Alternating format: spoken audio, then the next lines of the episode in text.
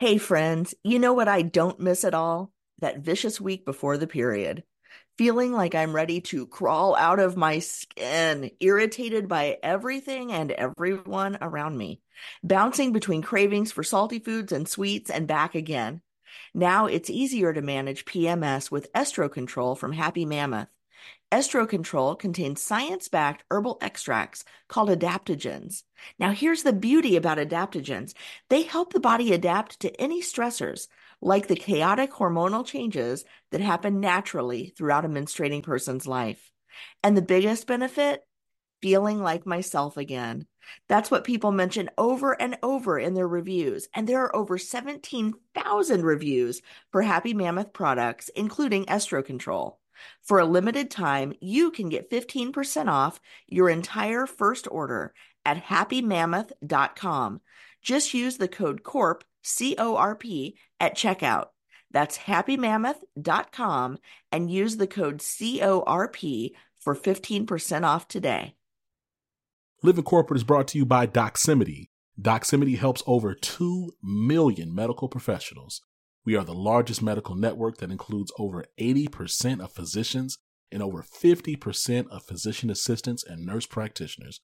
We don't take that responsibility lightly and committed to working towards a more equitable world inside and beyond our virtual office walls. If you want to learn more about Doximity, check out your app store at Doximity. That's Doximity.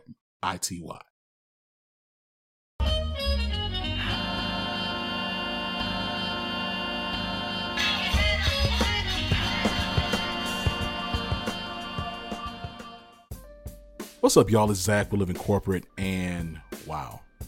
Let me just say, I am so excited and thankful for the reception that the new website is getting. I'm seeing a lot of clicks, a lot of views on the site. That's really exciting, like for real. Like to see people engage with our platform in this way is encouraging and affirming to what we thought would happen and what our hopes would be, right? So I'm excited about that. If you haven't already heard, our website is completely relaunched, Living Corporate, living-corporate.com, livingcorporate.co, livingcorporate.org, livingcorporate.tv, livingcorporate.net, livingcorporate.us. You know what I'm saying? Like all the Living Corporates besides livingcorporate.com. But if you type in living-corporate, please say the dash.com, living-corporate.com. And if you haven't already, you're going to be greeted with headline carousel of our dopest pods. You're going to be offered an opportunity to log in and create a profile, select your interest, and then have a custom, really curated, really bespoke experience based on the topics that you're interested in. And that really mobilizes me. Like that gets me going as it pertains to like where we're at as a network, as a company, because we have so much content in our library that we now can just push recommendations to you from our library. Of course, our search function is very robust. So if you type in whatever, you're going to get content back. All right. But I'm excited about Living Corporate. I'm excited about the jobs that we're posting on our job board. I'm excited about the fact that we have all kinds of dope careers, all within or mostly within STEM. Some within the cannabis industry. Shout out Madison Butler. Shout out Graf. I'm excited just about the fact that we're creating opportunities. It's really sad, like, to be honest, right? Like, I've reached out to a couple of people, and then I'm excited about the partnerships we continue to build. I forget, though, that, like, for a lot of people, this work is a means to make money. And, like, Living Corporate, we make money. It's a company. It's a for-profit company. We're not a nonprofit right now. But ultimately, my goal is to create and provide resource to people, right? It's just that things cost because we live in a capitalist society. So yes, we have to make money to pay our bills. I have a team. They need to get paid. We have resources. This website costs money. Things cost money. But it's wild. Like, I've reached out to certain people, and I'm not going to blast them today, about like, hey, you have this whole like network of like Black students over here, or hey, you have this network of businesses over here. Can we work together? Because I have resources. And I promise y'all, somebody literally, one who said they supported me and said, I'm cheering you on. I support you. I applaud you. I think you're doing a great job. I think you're doing great work.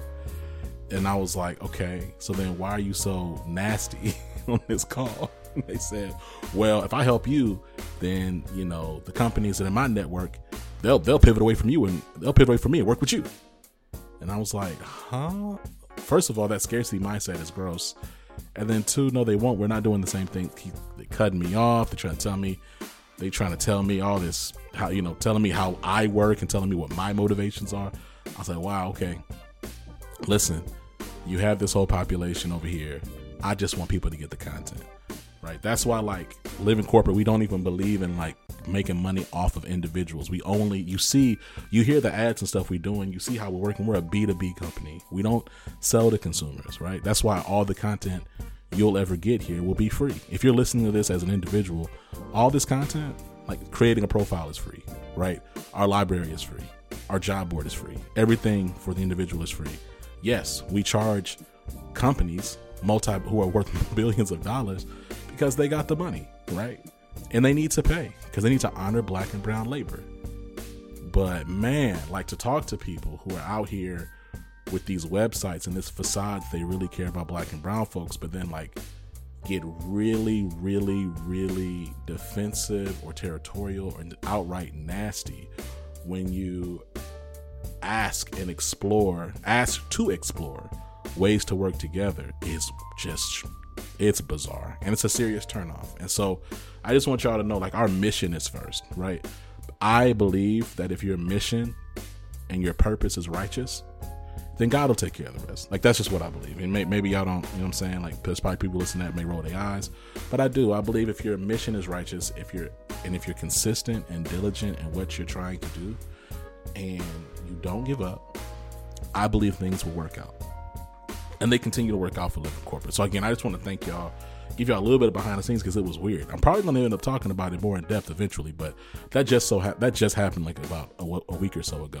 And so it's still fresh in my mind of like, man, okay, this job board piece, like, people are really threatened by that. And I'm like, yo, we're never really going to be straight up. We're never going to be like primarily a job placement company. That's not our thing. We're a media company. We create resources for people. So that's what we're always going to be about. We're going to be a resource. I just think it's logical and smart to have a job board because we attract thousands of people to our website and to our podcasts every day. So yeah, it makes sense that, like, if you're going to be over here, you might as well also be able to look at some jobs from brands that I actually trust because I know the people over there, right? And I don't trust a lot of people. I have trust issues to this day. I'm going to therapy every week. You know what I'm saying? So I don't know. I just for y'all to understand, like, the motive and the mission and the heart behind the platform itself and where we're at and where we're going, right? Like, you should expect to see more jobs on the job board. You should expect to continue to hear more incredible content that's frank, that's relevant, and that's impactful to, like, the world in which we live. And so to all that being said, today we have an incredible interview with Nikki Fried. Nikki Fried is a Democrat running in a primary against Charlie Crist, and for those in Florida. So for those who don't know, I know we got our Floridians out there, so y'all hopefully are paying attention to what's going on in your state. Florida's on fire. And they reached out to me on DM, and I was like, "Yo, what's up?" Because the politicians, they hit you up on DM to be like with the mass messages. Hey, can you da da da da whatever? And I was like, "Oh snap!" I said, "We actually have people who listen from Florida. If you want to come through," and they were like, "That'd be great." So they came by, and we had a really great conversation. I'm really excited about y'all checking in. This is not no like paid political ad or nothing like that. We don't do that. We don't collect money from politicians.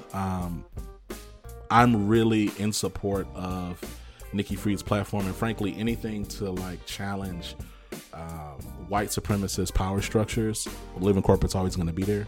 Like, we're always going to be trying to figure out a way to be in that mix.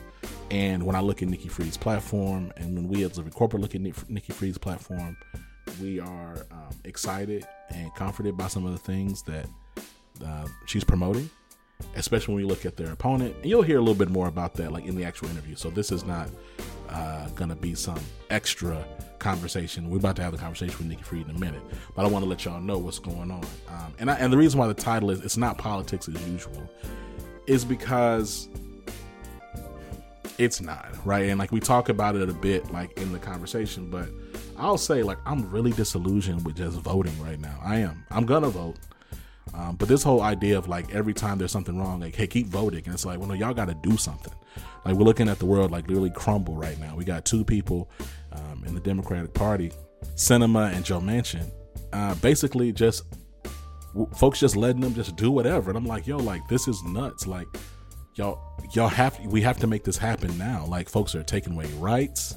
We can't, they're diluting our voting power.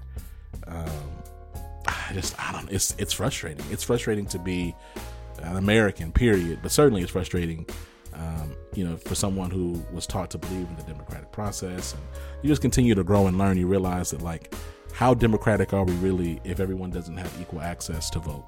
If everyone's vote doesn't count the same? And if, frankly, we have two parties, one of which is actively pushing us to a theocracy, a fascist theocracy, and the other one's kind of like tweeting about it. It's like, yo, somebody has to do something. And so I hope that if you're listening to this, that you realize that voting is one of the most passive things you can do, but it is something you can do, and it does have value, and it does matter. And if it, again, it's challenging, even as I say that, because I'm so disillusioned, right? I really am. I'm really disillusioned with this process as I just look around the world. It's like what else has to happen for folks to really treat this like an emergency? Like, the world is actively on fire and our nation is crumbling to pieces. It's just ridiculous. Anyway,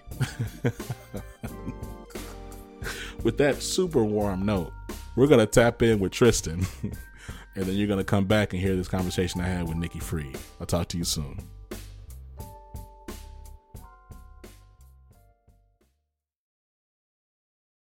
This episode of Living Corporate is brought to you by Blind. Blind is a trusted community of more than 5 million verified professionals.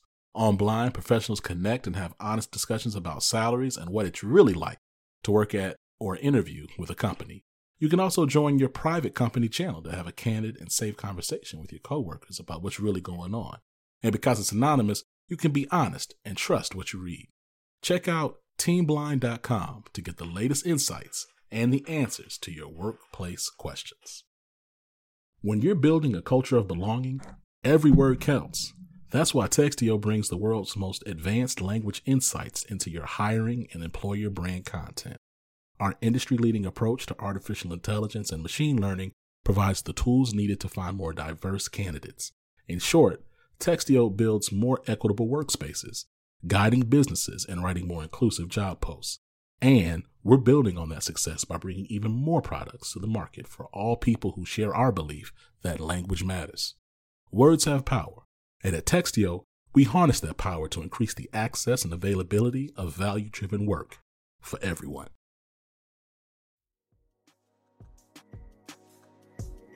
What's going on, Living Corporate? It's Tristan, and I want to thank you for tapping back in with me as I provide some tips and advice for professionals. Today, let's discuss a couple of signs that you're selling yourself short in your career. Have you ever told yourself that you don't want to come off as arrogant, cocky, or overconfident? If so, you might be selling yourself short. Sometimes you don't even realize you're doing it, and other times you might do it because you think it's what you're supposed to do. Either way, each time you sell yourself short, you hold up your career progress. So let's talk about a few signs that you're selling yourself short in your career.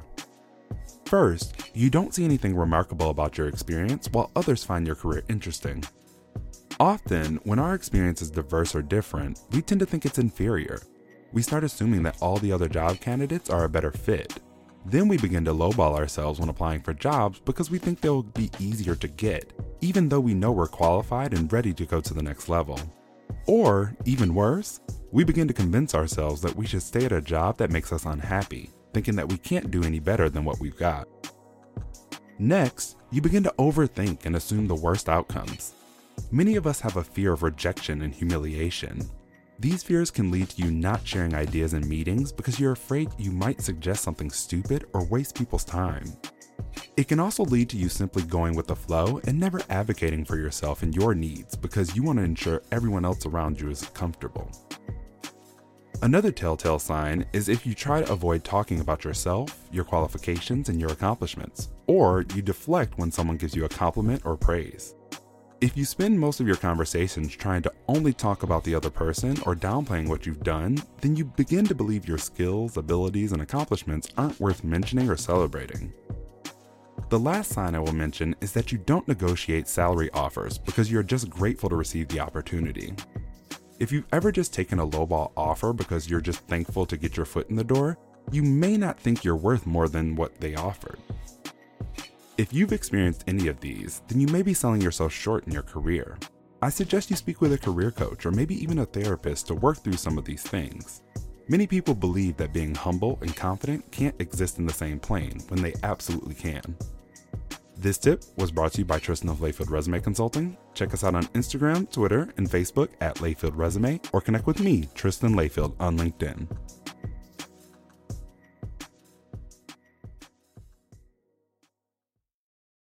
Living Corporate is brought to you by Doximity.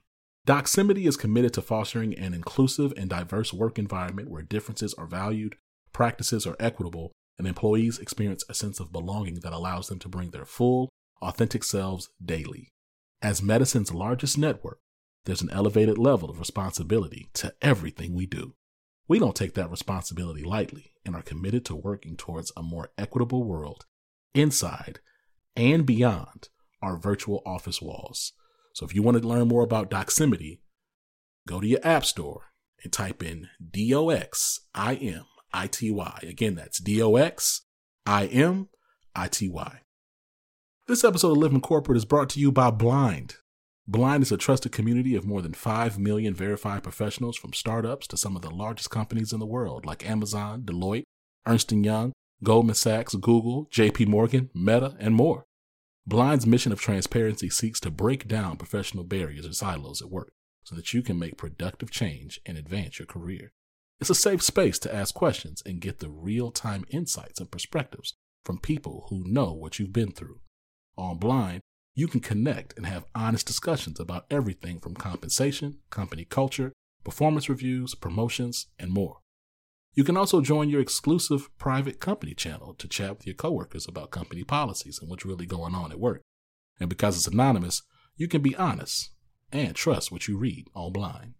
Download and install Blind from the App Store or visit teamblind.com to get access to the latest salary, company reviews, and interview experiences from thousands of companies worldwide.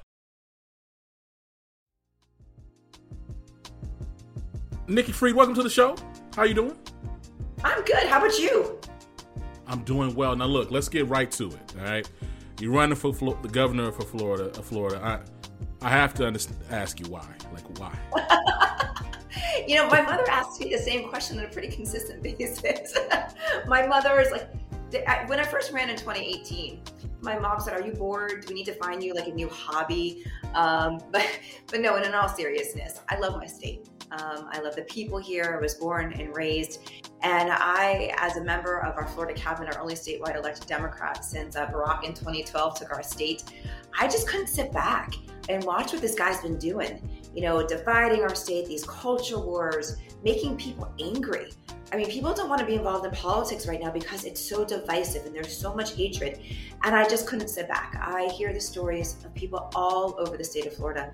In fact, earlier today, I was in Orlando and I was welcomed into a home of a young lady who's about to take the bar next week, and her brother. She owns and her brother rents. And they both were telling me the stories of how bad things are right now. You know, she can't afford her property insurance and property taxes. He can't afford the new increase of his rent. People are hurting out here, and I just couldn't sit back and watch. I had to get into the arena, take on this guy, and hope that the people of our states and work around the clock listen to our message and vote for us in November. Well, you know, I mean, that really leads me well into the next question, which is like, how do you know that you're mentally and emotionally prepared to engage the chaos that is Florida right now as governor? Well, mentally, I have been ready for this fight my whole life. When I was growing up in Miami, I was doing soup kitchens and Habitat for Humanity. I went to the University of Florida for any of my gators out there, where I went to undergrad, master's in law degree. I was student body president my last year. I've been a public defender. I fought for our homeowners during the foreclosure crisis. I fought for our foster care kids. I have just always been a fighter for good and stepping up for people. And now, as our only statewide elected Democrat in that cabinet meeting, DeSantis and I go head to head on a pretty normal basis. So I'm used to that fight.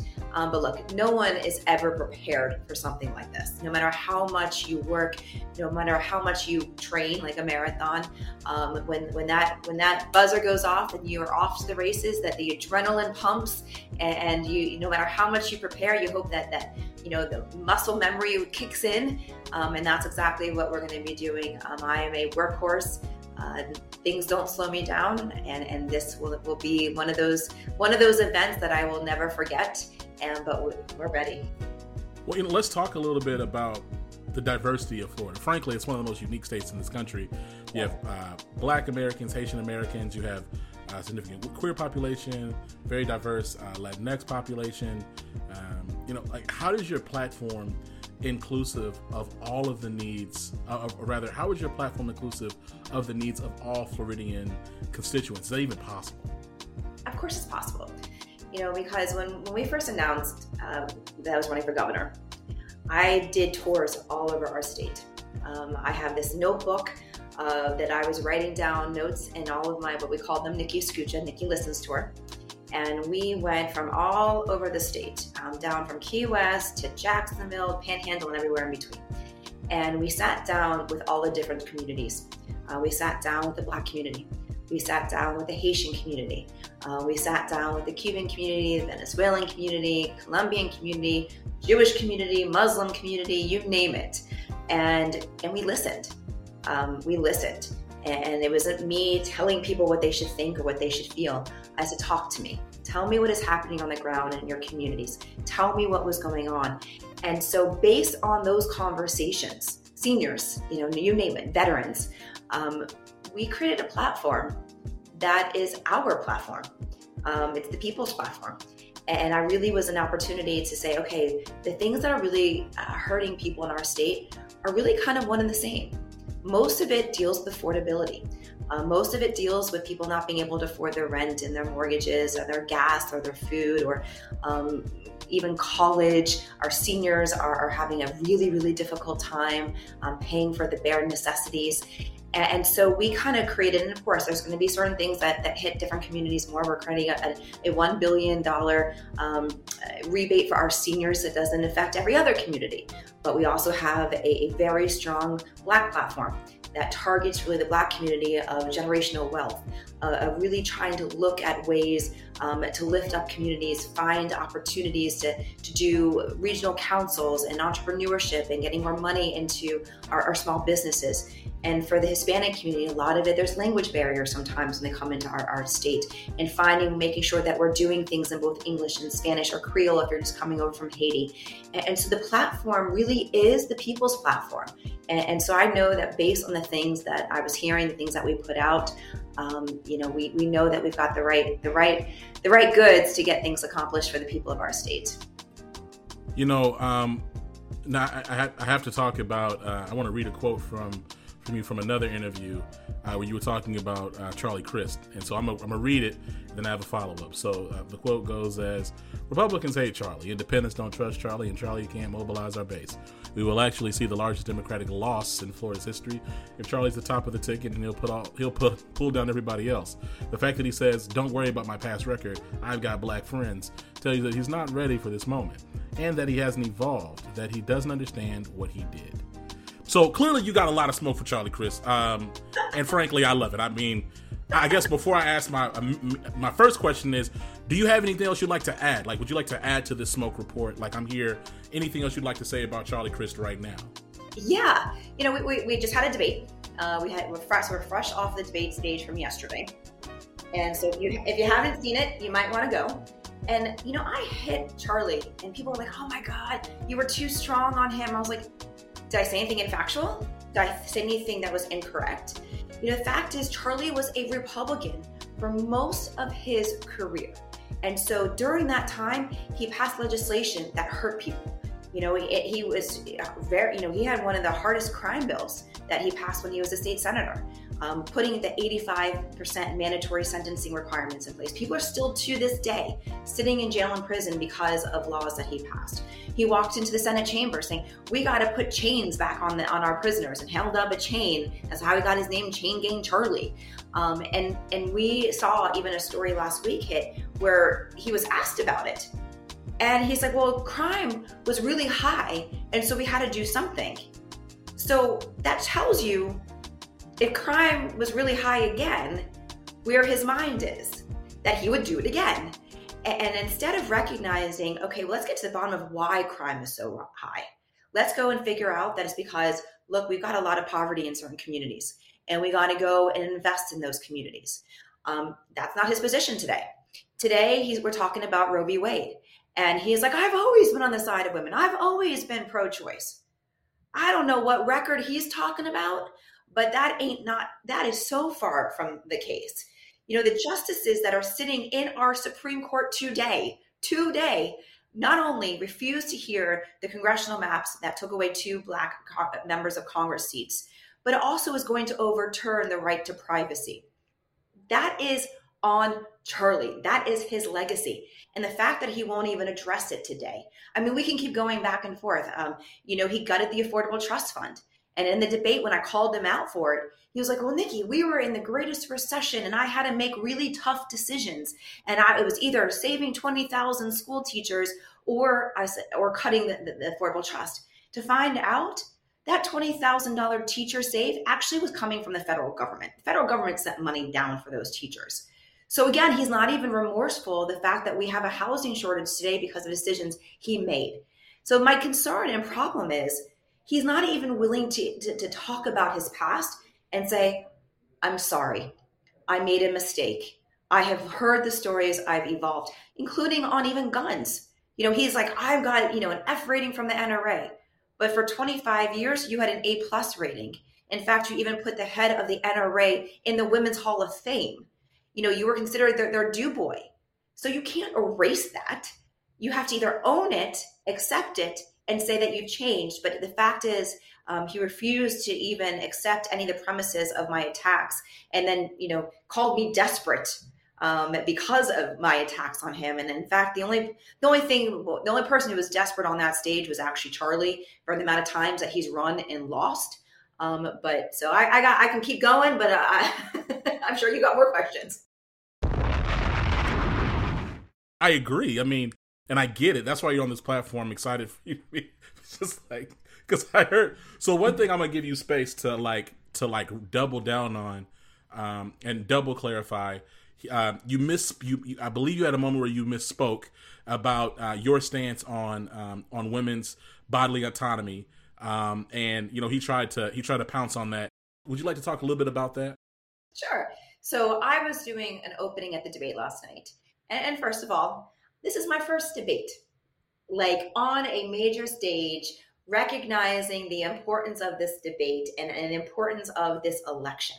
And so in my opening, I was going through introducing myself to the people of our state and going through, you know, why I am our only choice for the August 23rd primary. And I did a little slip. I was like, why am I only a choice? Because I've been pro and I said life. Again, that was, you know, we're human. Sometimes we make mistakes.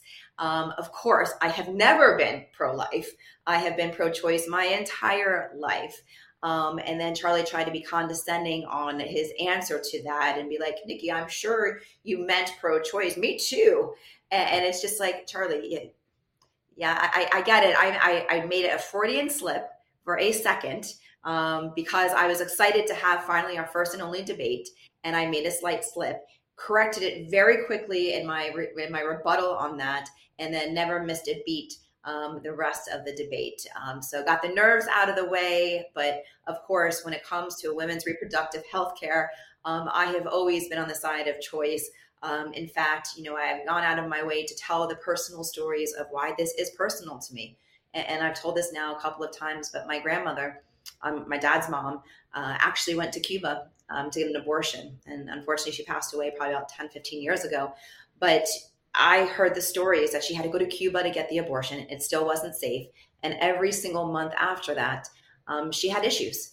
And so this is personal. And I've heard other stories of other women in my life. And so I will continue fighting. And of course, too, here's the truth of the matter. We all know that wealthy women will have no problem ever getting a safe abortion. You know, we know that they will be able to travel to wherever they need to travel to be able to get it. But the women that are going to hurt the most are those who can afford it. And unfortunately, you know, a lot in our Black and Brown communities who we already know that there's such a disconnect in our healthcare system and don't trust doctors. And there's always concerns. And so the people who are going to hurt the most are the ones that we should actually be protecting the most. But unfortunately, government is failing the people of our state and our country right now. So I don't think anybody is ever going to question. I may have had a Freudian slip, got that nerves and jitters out. I'm human. Sometimes I make mistakes, but my record is impeccable when it comes to this issue. You know, let's talk a little bit about this is the state of the Democratic Party, like your energy, you know, in this conversation, this interview that we're having right now, in the debate, in the spots and the other interviews that I've seen and listened to leading up to this conversation we're having, has been frank. I'm curious, love to get your perspective on the Democratic Party in Florida, and of course the Democratic Party just as a whole in this nation, and then why you do believe it's so important to be frank in this moment. You have to, because look, I mean, I talk to people all over the state and the country. People hate politics. Like, they hate politics. They hate the divisiveness. They hate that the anger. They see that they're not better off today than they were 4 years ago, that famous, you know, question that always gets asked in a debate. And they're tired of this. They're tired of, you know, what happened, you know, after Trump's election and just the anger. I mean, now we're having the hearings on January 6th and people want to stay home and they don't want to get engaged, because at the end of the day, like, why vote? And I'm hearing that more and more from, especially, you know, 30 and under. You know, why vote? Why does it matter? Because at the end of the day, it doesn't matter if it's a Democrat or Republican, nothing's getting done. And so it's really important for us to always be well aware of what is happening at the moment, what is happening in the party. And I've been very critical of our party, both in statewide as well as across the country, because we're not seeing things working in Washington, D.C. And Democrats have been consistently losing here in the state of Florida. I have a different vision of how the party needs to be run. I have a different vision of how campaigns need to be run, that we focus so much time on the top of the ticket, on the U.S. Senate and the governor's races, but we don't build our bench. We don't empower the bottom of the ticket. We don't make sure that resources are going, you know, south. And we sit and we bicker amongst ourselves. And it's fine. I'm in a primary. Like, that has to happen. You know, that's part of the democratic process. And I mean democratic process with a, you know, not Democratic Party, but democratic process. It is to be able to really kind of weed out the issues and make sure that you're putting forth a strong candidate. And when you have a contentious primary, that actually makes you battle tested. We are up against a guy who believes that he is next in line to be president of the United States. If we don't have a strong candidate who is going to be able to be battle tested, be willing to get into that debate stage and throw those punches and land them, we are going to lose. So my concern with the Democratic Party is that we also are very fragmented. I talk to people all over the state, and they're concerned about their bubble, which is fine, but there feels like there is no unity amongst us. So even when, you know, I'm talking about doing TV commercials down in Miami-Dade, and we know that Miami-Dade is one of the most expensive media markets. Why would I only run commercials only about me or only against DeSantis? Why would I not do TV commercials with the rest of the executive ticket? Why would I not put on there the other Democrats who can't afford to be on TV? And we do some type of commercial that says, we are the Democratic Party. This is our message. And I think that what you're also seeing right now is that people are mad. They're mad at politics. They're mad at the Democratic Party. They're mad. Why have we not put Roe v. Wade into statutes? Now we're trying to push to get the protection of LGBTQ plus and right to marriage inside of our states, to our federal statutes. But they're seeing Democrats as not fighters. We just get along to get along. And people's rights are being taken advantage of and being stripped down. We're seeing, congressional maps. And sure, you see Democrats inside of chambers. You saw the Black Caucus, my God, in Florida, stood their ground and protested on the House floor when those congressional maps were being passed. And in fact, instantaneously, I endorsed every one of them. I didn't care if they had primaries, they were running for reelect or another position. I endorsed them all because that's what we need is fight. And people need to see that we're willing to lay it all out there and leave nothing on the field. Leave it all in the field. And so that's why it's so important that I get nominated, because I don't think anybody doubts that I'm not a fighter and somebody who's going to stand up and not sit down. No, 100%. And I agree. What I was saying is weird in that I kind of, and I mean, yeah, there are a couple out there in terms of like AOC says some things, but like, it does seem like the Democratic Party, it's like, yo, do y'all actually disagree with the GOP? Because like, why are we not being more urgent? And like, I'm gonna say this because this is my platform, and like, hopefully you see what I mean. It's like, okay, just kind of taking a step back. We're talking about Florida. We're gonna get back to Florida in a moment because we're gonna talk about education. But like, to your point, like Sinema and Manchin continue to really seemingly like really control Biden's entire agenda. And I'm kind of like, well, damn, I mean, I've watched House of Cards a few times. Y'all got to do something. Y'all got to pressure him or make him something. Like, it can't be that they just say no. You're like, okay, like y'all are Washington. I'm confident there's a bunch of stuff that y'all do over there that we will never know about. Just do that. Go do stuff. Like, make it happen. And like, it creates so much disillusionment for me. And we're going to talk about that as well. But it's just like, God, like what is going on? Like, what needs to happen for the Democrats to actually govern, right? I've kind of come to peace with the fact that that the GOP, they know how to win, but they suck at governing, and that the Democrats, they don't really know how to win, but they know how to govern. But like these past couple of years, I'm like, well, damn, do y'all know how to win or govern? Because like, this is just out of control. So let's continue forward, though. Let's talk about education. We got to get there. DeSantis' legislation around educational curriculum is getting slammed by many, but has still found strong footholds amongst white parents, not just in Florida, but we're seeing species of it replicate across the United States. What is your position on speaking truthfully about the world, what is your position on teachers speaking truthfully about the world around them in schools without persecution? And what do you say to the significant swaths of Floridians who do agree with DeSantis' legislation? I think that a lot of parents, like he likes to talk a lot. He likes to throw rhetoric around. He likes to, he knows what his base wants to hear. And so he really has manipulated the conversation. And so, he's really made people feel what he feels or what he's saying. And I think that what the problem is going to be is now it's going to go into action. Now we're going to get into a situation where you're going to start seeing more and more books being banned. And you're going to see kids coming home and being like, oh, mommy, it's Addie. Did you know that we used to have slavery here? It came from Great Britain. And it just kind of went away. And parents may be like, that's not really what happened. And I think that the more you're starting to see some of that going on, I think people are going to wake up. But I think that it's really on to us to continue talking about it. And I had my niece turned 13 in March, and we asked her what she wanted to do for her birthday. And she's like, I want to go to Washington, D.C. for Auntie Nikki. And so we took her to Washington, D.C. and we did a tour of the Capitol. And inside the Capitol, there's like this video of how the Capitol was built and the history of the Capitol.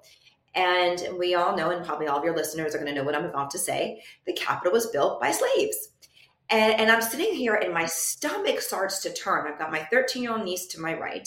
I've got my 10-year-old nephew to my left. And I'm going, oh my God, are they going to be able to learn this in Florida? And I'm sitting here going, this is where we're at. And I think it's going to take more of us to continue talking about this and to make sure that we're winning elections, because look, our history isn't always pretty. And, you know, I come from the Jewish faith. You know, the Holocaust happened, and 6 million Jews and 6 million others were killed by Hitler and the Nazis. And there were ships that came over from Germany and Poland that came to the United States for help and for freedom. And we turned around the boats and sent them back. That happens. And that, I'm not talking about hundreds of years ago. I'm talking about in the lifetime of people that are still alive today. I mean, granted, they're older, but that happened in this lifetime. And if we're not going to continue talking about our past, we are going to repeat it. And that's what my concern is that if we continue to whitewash history in American history, we're going to have an electorate that is not educated, that are not going to be diverse and not be well-rounded. And we do have, not only Florida is, you know, such a diverse state, but our country is the most diverse. You're never going to see another country that has people literally from all over the world living in one place. And if we're not starting to figure out how to relate and interact with one another, we're going to go into a very dangerous place in America, and it no longer will be a place where people are going to want to come to or stay here. You know, we talked about it a little bit earlier, but this season, voters are increasingly disillusioned. And I mean, with the political process as a whole, I'm going to vote, Nikki, but I mean, you know what I mean? Like, I feel like most people I talk to, that's where they're at. It's like, I'm a vote, but, you know, so in this season, like, especially young people, and I think about, like, you know, 35 and under, you know, why should they vote for you, you know, on August 23rd and hopefully in November? Like, what's the impetus for them to vote for you in light of the lack of progress that we've seen and leadership that we've seen, despite all these record turnouts just for the presidential election? Like, what is, why? Tell me. Yeah. That's an awesome question. And I think that partly I'm different. I'm not a career politician. I ran for the first time in 2018. I've given my whole life to service. So it's not like I said, hey, I'm going to go run for office. Let's go talk about these platform issues and say, this is what I'm going to do. And I have been serving for my entire life. You know, like I said, I did soup kitchens and Habitat from when I was in high school. I was student body president. I was a public defender, all these things that I have done. And even now as Commissioner of Agriculture, you know, we really have done a tremendous job, you know, lifting up separate voices, making sure that we're standing up. We had the first ever diversity and inclusion position inside the Department of Agriculture. We took action. The first thing is to expand our anti-discrimination policy inside the department. Having the first LGBTQ plus advocate, have stood up against Ron DeSantis. I can go through a list of things that I've done. So the promises that I make, judge me by my actions, not by my words. And so I think that people need to vote so much in this election. One, because there's so much on the line. Democracy is literally slipping through our fingers, because if we don't figure out a way to get democracy back into our country and into our state, we're in a dangerous path forward where they may never sit another Democratic president of the United States if they have their way. And why me? Because I have been serving our people, and I'm somebody who gets it, who I understand, who wants to do things. I roll up my sleeves every day and say, what else can I do today to make people's lives better? This isn't about me. I can go back and continue practicing law. I can go, and everybody knows I've been a huge proponent and I've been an advocate for legalization of cannabis. I can go work for a company and go lobby Washington, D.C. for legalization. I'm doing this because I truly, fundamentally care about the people of our state. And if we're ever going to make a statement that we've got to try something new, that we've got to get rid of the old guard, that we've got to get rid of politics as usual, that we need to give a female a chance to do the things that are being promised, we got to get people to vote. And so I am fundamentally different than Charlie and Ron. One, they're both Republicans. Two, that, you know, my other pun against Charlie, I've shown people who I am. I have, you know, I walk around in flip-flops and t-shirts when I'm not having to be at events. I'd rather go sit at, you know, down in Key West and hang out. But I have a calling, and that is to try to do good and to listen And it's time for the Black community to finally have a return on their vote. You're right. We keep asking the Black community to show up and to vote and to vote and vote. We promise this time is going to be different. We promise you're going to see fundamental changes to the economic status of our communities. We promise that if we vote, you're going to have investments into our communities. Promise if we vote, you're going to see fundamental changes to our criminal justice system. Promise if you vote, and we haven't seen it. And all I can say is look at my actions. I have been in the trenches my whole life, and that is why I'm different and will continue to be different. Nikki Fried, this has been our time. I appreciate you. Definitely continue for the show. I definitely appreciate your platform. Excited. And I hope that folks click the links in the show notes. That's right. Click the links in the show notes right now. Learn more about Nikki Fried and make sure that you're registered to vote, y'all. You know what I'm saying? I mean, come on, y'all. Like, you know, Orange Commander-in-Chief was saying, what do you have to lose? And then we've been losing a lot. So let's do something. All right. Nikki, we'll see you in November. Yes, sir. Well, thanks for having me on today. Bye-bye.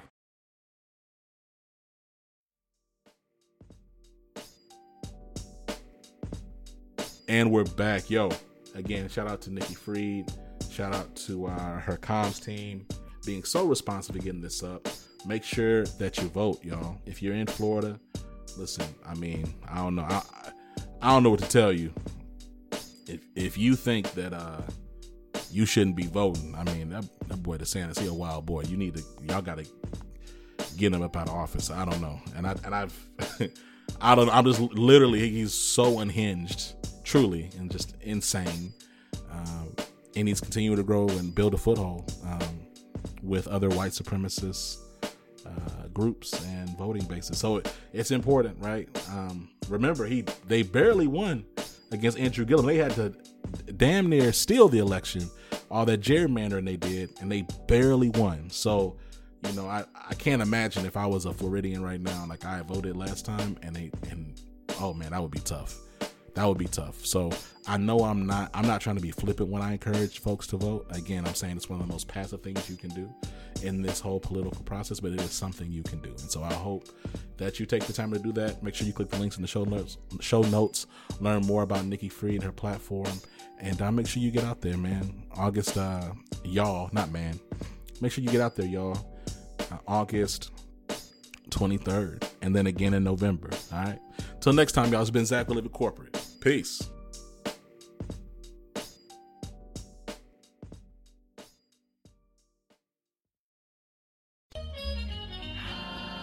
Living Corporate is a podcast by Living Corporate LLC. Our logo was designed by David Dawkins. Our theme music was produced by Ken Brown. Additional music production by Antoine Franklin for Musical Elevation. Post-production is handled by Jeremy Jackson. Got a topic suggestion? Email us at livingcorporatepodcast@gmail.com. You can find us online on Twitter, Facebook, Instagram, and living-corporate.com. Thanks for listening. Stay tuned. Living Corporate is brought to you by Textio. Today's top talent is everywhere, representing everyone. And our work environment should reflect the level of inclusion to meet that standard. Textio achieves this in building more equitable company cultures through the language we use in our job postings. That culture is formed one hire at a time, making the words we use to reach more diverse candidates all the more important. Our advanced language insights and employer brand content is what drives our mission of inclusion. Through our industry-leading application of artificial intelligence and machine learning, we're able to widen companies' reach in finding and building upon the very diverse talent that empowers a culture of belonging. Every door should be open to every qualified job seeker. Again, that's Textio.